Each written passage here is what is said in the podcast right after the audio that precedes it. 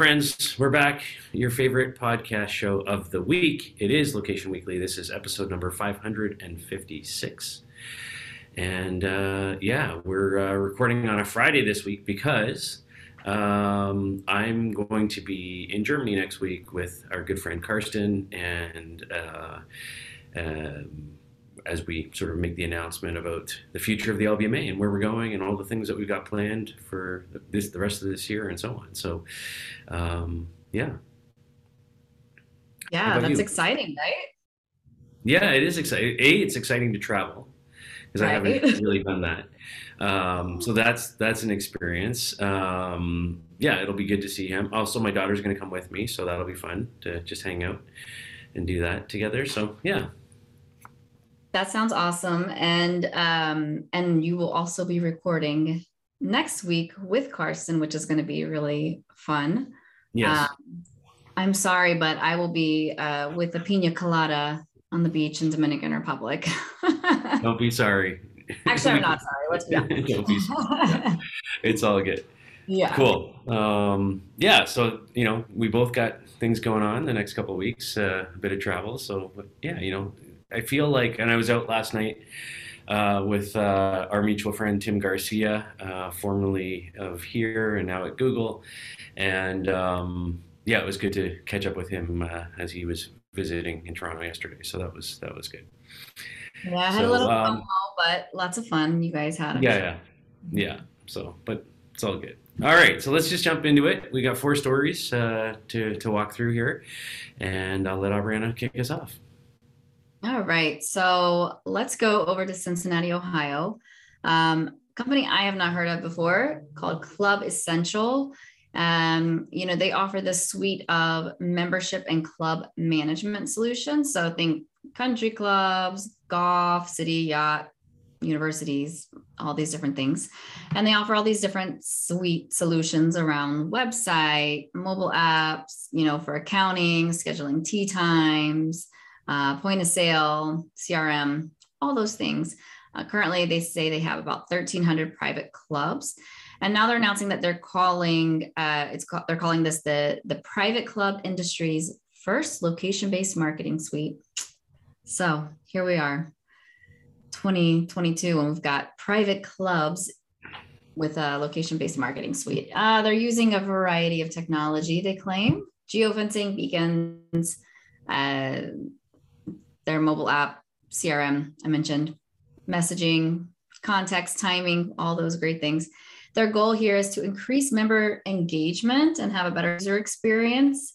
Um, you know, and then getting those insights, of course, and tracking and attribution throughout the process to improve future communications with members. I mean, meh, we're like 2022, we're talking about location based marketing suite for clubs.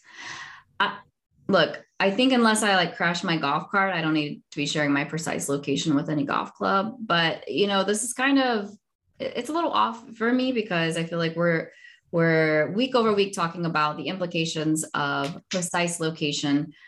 I mean, I don't know. Is geofencing still valuable really in in this type of a situation? I'm trying to think of how it could be um, you know, or or beacons, you know, perhaps I'm, I'm trying to think of of applications with some of the membership examples they gave. Um, I'd love to hear more, but actually, I don't know that I would. But I, I I'm not really sure. There's a lot of value here. To me, this is a very like not exciting story. So I feel like the stories can only go up from here, Steve. I'm sorry. um, okay, so I'll try and put a little bit more of a positive spin on it than that. So, so I'm not, you know, I'm kind of like boring, bored from a, a technology perspective because there's nothing obviously unique or new or different here. You know, uh, well, from our our perspective of you know being talking about location based marketing solutions for the last 12 years, but um, so we've seen a lot of things. But I think what's you know perhaps interesting here is that you know this is an existing company with you know 1300 existing clients you know servicing you know that private club set, you know sector with you know all the other things that they do crm and you know booking systems and and so on. So i think from a point of view of you know adding additional features to their existing product set uh, that they don't they didn't have before, and helping their clients understand, you know, um, where the the members of those clubs are going uh, within the facilities, or you know, what you know what they're you, you know like like if I think about it from a a golf club perspective, let's say, right? So you've got, you know, the, you know, maybe you've got like the the restaurant in there, you've got, you know, the tea sh- shop, you got the, you know, whatever, right? You got a bunch of things, you know, on the property, but are all the members going to all those things at what, you know, how, how frequently and those kinds of things, right? Like I think from a tracking perspective there to understand you know, we need to drive more traffic to the store, or we need to drive more traffic to this, or whatever. Um, and having data to back that up, I think it's interesting. Um, but again, like from a technology point of view, there's like this. This is you know very underwhelming for me. So, um, but hey, you know, um, good. I guess good on on finding their niche and, and staying staying with it, right? So, there, yes, very niche. I mean, I can see this application in like resort casino, something that is yeah. massive, right? Where you have a reason to interact, a reason to engage with an app. I don't know that a golf resort to me is like, or a, even a golf club, let's just say golf club. I mean, I, I don't think there's that many places that people can go. How large is your membership base that you don't know? Like, don't you see the sales every, you know, yeah. every day? What's happening at the bar? What's happening at the tea shop? Yeah uh, yeah. So. Yeah, and, and I, so what I do think is like even if you take something like you know at ground level, for example, you know we're you know we're seeing you know everybody's movements from a you know uh, population point of view, right? Being able to look and say, okay, the members of this club also go to these places external to that club, right? And looking for you know potential partnerships and affiliations and things like that that might you know uh, drive incremental sales, that's interesting, right? So I think you know there might be some way for you know what they're doing here to be combined with with some other kind of geo services out there, but that's kind of all I got on it for now. So anyhow, all right, on to our second story. So we're going to jump over to Ireland now, and uh, kind of timely. You know, it's, it's uh, St. Patrick's Day is know, coming up soon. I, I, saw McDonald's the other day. It's got the Shamrock Shake out now, and um, you know. So anyhow, so we're, we're heading over to Ireland. There's a company over there called Gamma, uh, and they're a location uh, data services uh, company, and they've announced uh, a new service called Address Link, and this is only available across uh, Ireland. Um, but they think that they're, you know, they're projecting, anyways, they're going to uh, generate uh, over two million um, euros in new business from this this product uh, over the next year. And essentially, what it is is it's a web-based API uh, that delivers um, property level data. Um, so, you know, think about you know real estate, com- uh, commercial real estate in particular, uh, or retail, um, and they have like all this information, you know, about the uh, the size of the property and you know you know the crime in the, in the area and you know flood and fire you know um, history and all sorts of different you know sort of elements about the properties and the neighborhoods and the areas around them. Um, and so all of that they've kind of made available now uh, to their clients in a web-based API um, that they're kind of delivering this sort of property level data on. So I think it's kind of interesting. I, obviously, there's a huge need for this uh, type of data when you're you know looking to build new properties or looking to you know. Uh, acquire you know real estate or make decisions you know on where to locate you know your new store or, or things like that obviously you know that whole site selection type of uh, arena you know relies heavily on on this type of data. Um, and it looks like you know they they, they say they've got uh, 3 billion data points across Ireland uh, and 10 years worth of of, uh, of change information that they've been uh, accumulating. So you know it's that's pretty sizable. Um, so I think this is interesting right? And and I think the other thing I was thinking about is you know, on the consumer side of things, you know, with hotels and and you know real estate, you know, you, often will see now, you know, when you look up a listing or things like that, it's got like you know the walk score and the transit score and you know all those kinds of things, right? And I think you know we're starting to see that now in commercial um, real estate as well. You know, with obviously there's way more elements that are that you know you're going to pay attention to, like these guys have. But I think uh, I think it's an interesting offering. Yeah, I'm going to agree with you on this one. I think that you know we've seen other companies, as you mentioned, do this in the past, uh, and probably primarily in let's say like US, Canada, but you know, here in the States for sure, if you're looking for real estate on, let's say StreetEasy or um, you know, anything Zillow, right? You've got that incorporated yeah. data. I know friends that that start off with what Matt Maponics got acquired by Pitney Bowes, which is now um uh what is it? Uh Prescient. Precisely, precisely I think precisely that's it yeah. yeah yeah so you know they've got they've got this offering that they have baked in and basically the great schools mapping to any residential home that is for sale or within an MLS listing can link back to that school and you can see okay what is this zone for how do they perform and all that data so I think there's great application here again on the commercial and residential side and um, you know what I think is interesting about this is that just putting in the work effort, it's easy. It's an easy acquisition for like a bigger player to swoop them and, and scoop them up because it would be used uh, perhaps and applied, whether that's like on a here type of mapping or again like a precisely. So I think there's a lot of opportunity for this um, when you specialize and focus in like one country and do it really well. So yeah, for sure, for sure. Okay something fun here. It's February. So, um, yes, it is Black History Month, but it's also Valentine's Day, a very hallmark holiday here in America. Uh, love is in the air. And apparently, chicken is too, because Shake Shack is teaming up with DoorDash on a pretty fun campaign. So, the couple have launched what they call Eat Cute. It's a limited time online dating site. Um, so there's like this chicken sandwich promotion, but you can match based on chicken sandwich preferences, I suppose.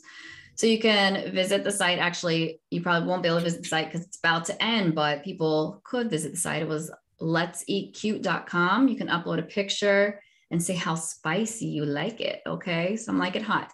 Um, so, you know, what's interesting though here is that like you match with someone, and once you make this match, you can get a, a promotional coupon for a buffalo chicken sandwich.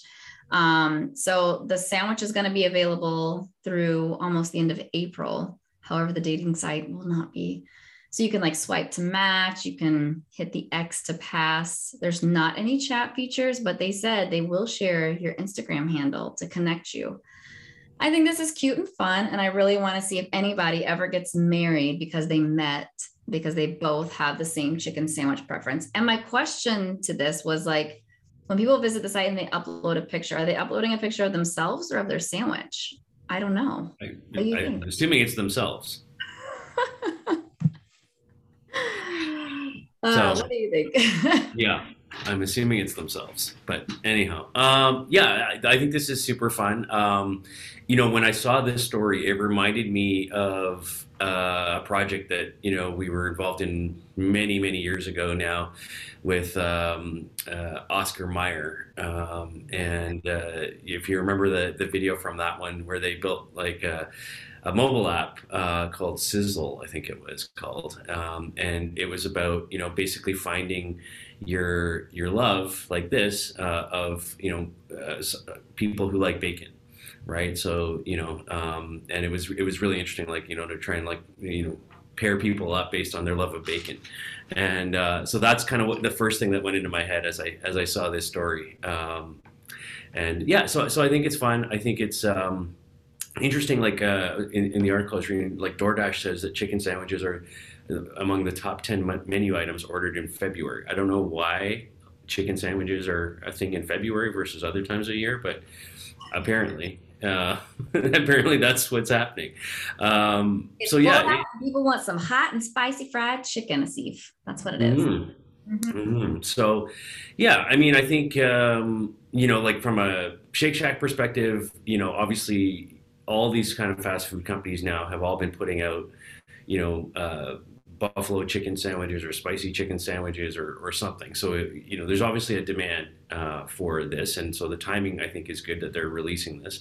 I, th- I love that they're playing, you know, around with it in a fun way. I love that there's content, you know, that's being created and shared. And, um, you know, I, th- I, think they'll, you know, they're, they're obviously going to get a lot of play out of, out of, out of the story. And it probably didn't cost that much to do it. So, you know, right. it's somebody, uh, somebody very creative, uh, you know, uh, did something good here, I think. So I I agree, and this kind of reminded me of something that we did. This really cool study we did back when I was at Gather Lab and running more of like that audience intelligence piece of things.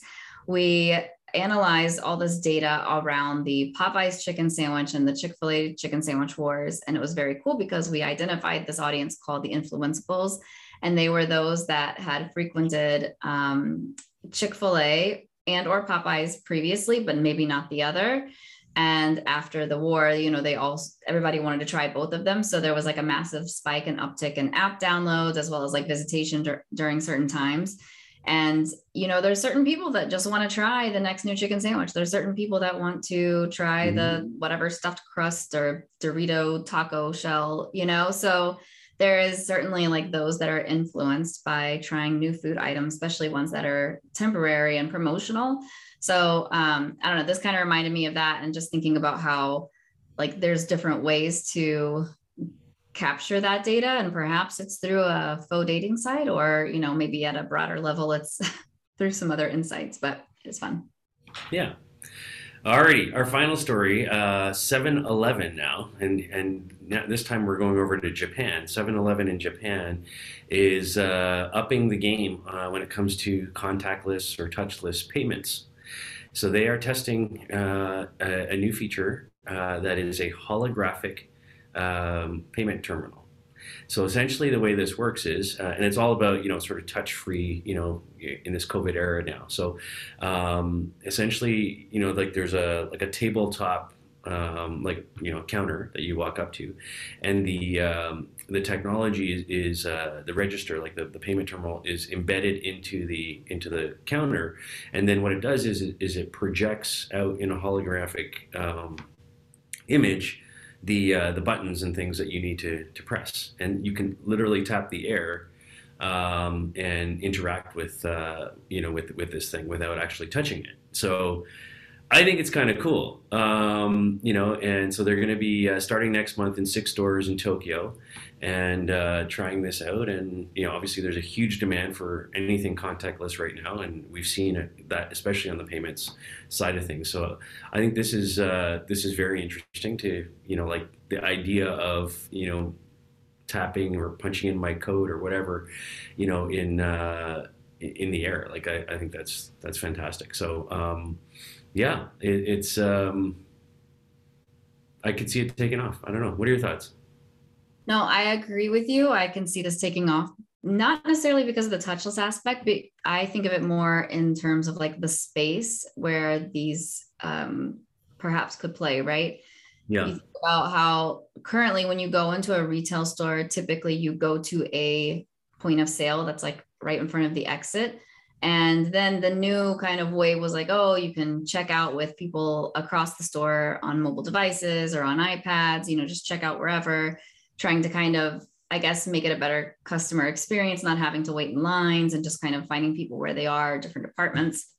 And so I can definitely see the ability to kind of do this self checkout type of a thing that's touchless, that doesn't necessarily take up an aisle or space you know, perhaps in the future where it's just really easy and you can check out wherever. I think that that could be, you know, the future. Perhaps there's other applications of this um, beyond point of sale, but I think it's fun. I also wonder, like, you know, maybe they should have done like the. I was thinking of the arcade game, like where you dance and it could see your dance moves, and if you did it right, yeah. it's like dance to check out. You know, I could see where where does this go next? oh dear. Yeah. No, I, yeah. So I'm with you. I, I think this is great, um, and um, it, it only works with um, cashless payment methods as well, like so credit cards, QR code based payments. So they, you know, obviously they, there's no cat like you can't take physical cash involved. And they also uh, pointed out that for these specific terminals, um, you can't buy alcohol or tobacco uh, or prepared foods um, through them. So. Yeah, gotta have a code, I guess, and be able to check it. Well, I guess like age verification or you know things like that, like you know that are you know you know you got to have for those kinds of things. So, yeah. So there Very you go. cool. Very cool. All right, so that's our show for this week. Uh, four stories there. Thank you again, everybody, for listening, watching. Uh, please reach out if you have story ideas. Thanks to um, the companies that we featured last week who uh, reshared or, or liked uh, the posts uh, that we uh, that we put out there. So, yeah. Um, if you got a good, a good idea, a good story, and it's something to do with location or geo or payments or data around that, you know, we're happy to talk about it. So have a great week, everybody.